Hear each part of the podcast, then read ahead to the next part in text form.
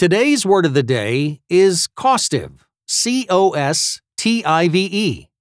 Costive is an adjective that means slow in action or expression. The Latin word constipare referred to constipation, the medical condition of being unable to have a bowel movement. As our word of the day, it evolved its meaning and broadened to also refer to being slow in action, regardless of the reason for the slowness. Kyle's costive temperament makes her a good judge. A person who's too quick to make decisions has a tendency to make rash moves. Costive is spelled C O S T I V E.